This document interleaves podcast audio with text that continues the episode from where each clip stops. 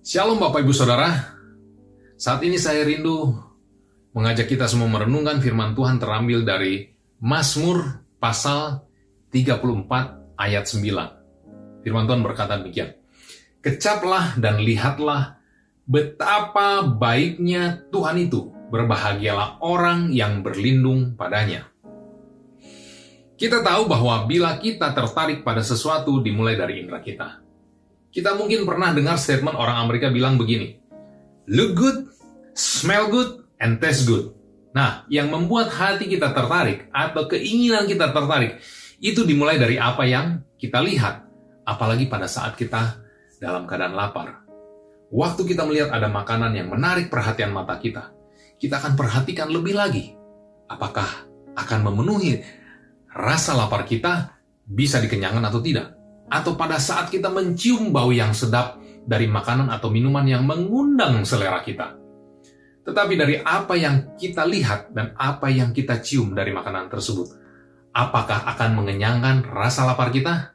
Tentu tidak. Tanpa kita mengecapnya, tanpa kita merasakannya dengan lidah kita dan kita makan.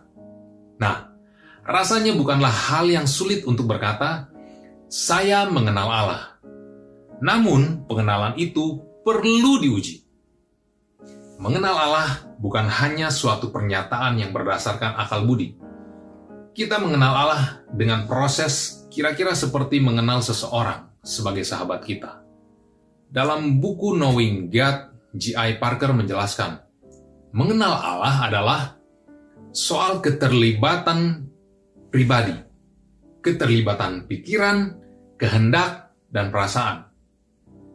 Jika hubungan kita tidak memenuhi unsur-unsur tersebut, hubungan itu bukanlah hubungan yang benar-benar pribadi. Seperti kita ingin mengenal seseorang, kita perlu terus-menerus menyediakan waktu bagi dia dan bagi kepentingannya, serta siap untuk turut merasakan apa bebannya. Jika kita mengenal Allah, kecaplah dan lihatlah betapa baiknya Tuhan itu, menjadi hal yang tidak terpisahkan dari hidup kita. Apa sebenarnya arti mengecap? Mengecap berarti mencoba sesuap dari suatu hidangan dengan maksud mencicipi cita rasanya. Seorang juru masak tentu menganggap masakannya lezat, sedangkan orang lain perlu mengecap atau mencicipinya, baru kemudian memberikan penilaian akan kelezatan makanan itu. Allah adalah sahabat kita. Dengan sahabat kita berbagi cara berpikir dan apa yang kita minati.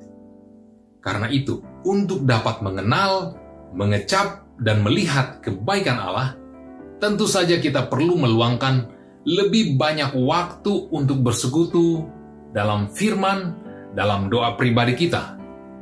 Semakin sering kita bersekutu dengannya, semakin banyak kita mengecap kebaikannya, mengenal pribadinya, yang mengasihi kita. Semakin kita mengenal Allah, semakin mampu kita mengecap segala kebaikannya. Selamat beraktivitas. Tuhan Yesus memberkati kita semua. Amin.